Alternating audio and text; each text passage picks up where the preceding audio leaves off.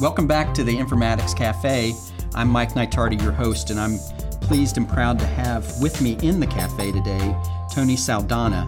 He is a, a former Procter & Gamble executive. He was a vice president there for both IT and shared services, and he is the author of the book Why Digital Transformations Fail. And we're so pleased to have Tony with us today to talk about that book and to talk about digital transformations. Um, and not only that, but we're pleased to announce that uh, Tony's going to be our keynote speaker at the upcoming DX22 here at Northern Kentucky University's College of Informatics. Tony, welcome to the cafe. Hey, thank you very much. Delighted to be here at the cafe, Mike. Um, I um, would love a cup of coffee now. We're doing this virtually, so I'm just pulling Mike's leg. Yes, no, it's it's uh, that. So we'll have a virtual cup of coffee, but it is it is great uh, to finally get to meet you and to talk about this. What a fascinating and timely and important topic uh, that is that is ongoing. Um, and we were just talking uh, before we started, and you said that the, the book came out in 2019, but this is something that's going to be going on, I know, for quite some time. Why don't you start from the very beginning, if it's okay, and explain to our listeners what what is a digital transformation? That's always a really good place to start, Mike. Um, and actually, it is your question is the reason why I wrote the book. Uh, what is digital transformation? So, through the uh, work that I had done at Procter and Gamble, um, uh, among the many roles that I had towards the end of my career, it became very obvious that even though Procter and Gamble shared services was considered to be best in class in the world, that um, even that um, needed to evolve. So nothing can be static. You need to disrupt everything. Wow. Uh, and it's not disrupted necessarily by who you consider to be your competition. Uh, so it's not, you know, shared services of, you know, Unilever or Henkel or, you know, Kimberly Clark. It's going to be disrupted potentially by startups and startup service providers. And so everything gets disrupted, everything needs to be transformed. The question is, what exactly is digital transformation? And you ask a good question because, you know, whenever a topic is timely and relevant, the term gets co-opted by every person that's selling something, right? No so doubt. If you have a software, you know, uh, a, a company that's selling the next version of email, they will say, Hey, Mike, you have to do digital transformation. And this is exactly what we do. Um, so that is really what creates confusion. And therefore, to my point, I, I, absolutely needed to write about my own experiences there. And so the way I answer that question is to say, you have to step way back from the technology, even from the culture and the organization process. And you have to have a world industry view of what is happening around us. Right? Okay. We are in the midst of the fourth industrial revolution. And unlike the first, second, and third industrial revolutions, where the disruptive technology was steam engines, uh, electricity, and internal combustion engines in the second. And then in the third, it was the rise of the internet. In the fourth industrial revolution, digital technologies is transforming everything. It is transforming every industry, including education. It is certainly transforming consumer packaged goods like Procter & Gamble. And it is transforming all other technologies. Digital technologies is transforming medical technologies. It is transforming physical technologies, IoT, drones, and so on and so forth. It is transforming social technology, Facebook and social media, right? And so when you talk about what is digital transformation? The only possible answer to that is anything that makes you successful in the third industrial revolution era, which is you know up to now, if you don't transform that to continue to be successful in the fourth industrial revolution, that's the only possible correct answer for digital transformation. Right. You have to be successful in the new industrial revolution. Right. That is digital transformation. Right. No, that makes a lot of sense. And and what I like about the the the title is that it um, assumes or presumes that that people are going to be and need to be and know they need to be taking part yes. in digital transformation, yes. um, and that that they want it to be successful. So maybe talk a little bit about how you came up with the title because everybody needs to do it and probably knows they need to. Correct? Yes. Yes. And and that is exactly the right assumption. So. Um, uh, it was interesting. Um, it, towards my last few years at Procter Gamble, 2015 or so, I had the opportunity to talk to a hundred different, very senior people. You know, corporate executives, CEOs, uh, venture capitalists, um, startup uh, leaders, you know, consultants, so on and so forth. And actually, with each of them, I did ask the question of, you know, what is digital transformation, and also where are you in the journey? And and two things stuck out. One is yes, there was confusion on the definition of digital transformation. But then the second thing that stuck out is your other question now, which is, you know, are you familiar with the need to transform? And the issue is very, very simple. Everybody knows they have to transform. The question is how, right? What exactly do you want me to do? I'm right. the CEO of the company. I don't know IT. I don't know programming. What do you want me to do? Right? Mm-hmm. Are you talking about business models? Are you talking about technology? Are you talking about organization change? Are you talking about digital literacy? What exactly do you want from me? And so I think you're going in assumption that people know they want to transform, but they are frustrated because they don't know how. Exactly. Is exactly right. No, exactly. It, so, uh, you know, I don't don't want to give away too much. Uh, in our, in our conversation here today. Obviously, people can, can buy the book and read it, um, but I, I, take it that a lot of it has to do with your uh, trial and error, maybe at at, at P&G. Is that is that safe to assume? It does. It it it, it does. Um, it, it is it is based on my experiences at P&G and, and then you know outside of P&G prior to that as well. Um, but the the um, the fact of the matter is that um, the book is a is meant to be a checklist um, of sorts, right?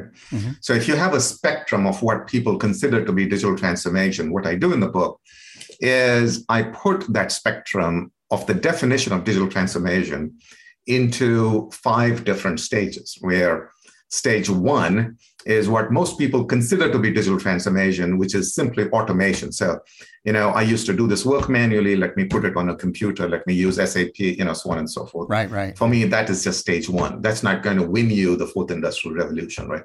All the way through stage five, which is where you change not just the technology, but the culture of the organization for consistent, sustained winning. You become like a Netflix with the ability to reinvent yourself. So you change the organization culture along with the technology. So if those are the five stages, what the book is intended to do is to give you a checklist to understand where you are in that spectrum and a list of things based on real life examples, anecdotes, and a lot of experience on how you could potentially move up that ladder. That so uh, there, there, are so many questions that, that pop into mind, and I, I guess that have you been able to in in your uh, work been able to assess where you think most companies are on on that uh, scale of one to five? I, I have. Uh, that's a fascinating question too.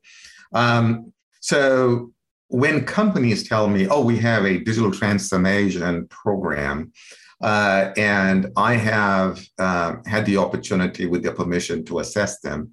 Uh, the average uh, of all of those assessments that I have done uh, ends up being somewhere at between stage one and two. Uh, it's it's about one stage 1.4. So stage one is it is actually not transformation; it is automation, and right. stage two is is is is basically um, siloed automation or a silo transformation where you know they have some wins. They have one or two success stories where they've used artificial intelligence to maybe change the way they do accounting or whatever it is right? That's stage two. So they're somewhere in there. Yeah they're, they're still streamlining their automation and they've got some wins on their success stories for stage two. So it, it seems to me that you know, in, in any type of change coming across an organization, that there's a there's you have to get a lot of buy-in within the organization because people are spending their days doing what they do, doing what they do already, and all their their activity and focus is on that. And, and that can be a very you know check the box kind of a ordeal. How do you get uh, organizations to buy into you know the changing of the focus and the atmosphere and the culture, kind of like you were talking about earlier? Um, so uh, it has to be a two part movement um, within the organization. One is the uh, top down, and then the other is the, the bottom up mm-hmm. cultural change. Mm-hmm. Um, um, 90% of all failed digital transformations fail because of organization change reasons, not for technology or not for leadership direction reasons, right? So uh, that, that's really important to, to, to, to have pull for the change as much as there is a need for leadership, air cover, and support um, for this change, right? So, um, so how do you create that change within the organization? Um, as leaders, we have to recognize that our organizations are delivering against what we reward them for. Um, and in most cases, you know, typical MBA um, theory, um, until relatively recently, has basically said there has to be two parts to the organization strategy. One is run the business brilliantly and keep cutting costs and all that kind of stuff, growing the revenue. And then the second is continuous improvement. Don't stand still. Yeah, keep improving 10, 20% every year, right? Um, the additional insight that I would like to provide is that that strategy works brilliantly in normal, stable times. Um, but at inflection points of industrial revolutions, you need a third part to the business strategy, which is in addition to running the business and improving it, you also have to have a third leg, which is you have to try to disrupt yourself, right? So the example I would give you is if you kind of throw your mind back to the second industrial revolution, let's say the evolution of the horse carriage into the car, right? Uh, no amount of operational excellence and continuous improvement of the horse carriage would have given you the internal combustion engine, right? Right, right. So, uh, and and that's why they're called industrial revolutions. There is something disrupting the entire industry.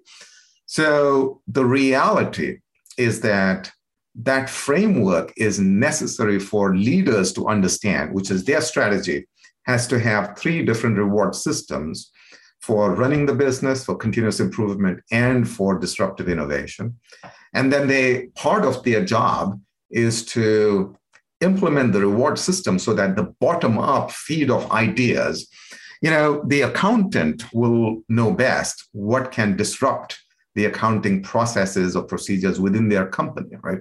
So those ideas have to come bottom up. And when you do that, you have brought the organization along with you. That is that is fantastic and profound. That and and certainly, uh, obviously, it takes, as you just said, it's going to take both uh, top down and, and, bottom up in order for that to happen. The, the the top of the organization has to be okay with that disruptive aspect being one of the top three ways of of charting success uh, and then they have to instill that and, and, give the people below them the ability to be disruptors. I guess, and and, and, and promote it and and exactly. reward it. exactly. Exactly. Yes. So, having that in mind, I've got two questions to follow up on that, if that's all right. Uh, having that in mind, uh, do you think one must precede the other? I, I mean, I would think logically that if the if the if there's not buy-in at the top, there can't be the work yes. from the bottom. Is that correct? Absolutely. You are absolutely spot on. Um, yes. Um, uh, unless the leadership initiates and understands the change, uh, the bottom up thing is is is dead on arrival. Yeah. So then, so then, it kind of leading to the next question, and, and, hopefully, I'm not, you know, leading like a lawyer to the, get the answer that I want. But, but hey, as long as you're leading in the right direction, I'm perfectly fine.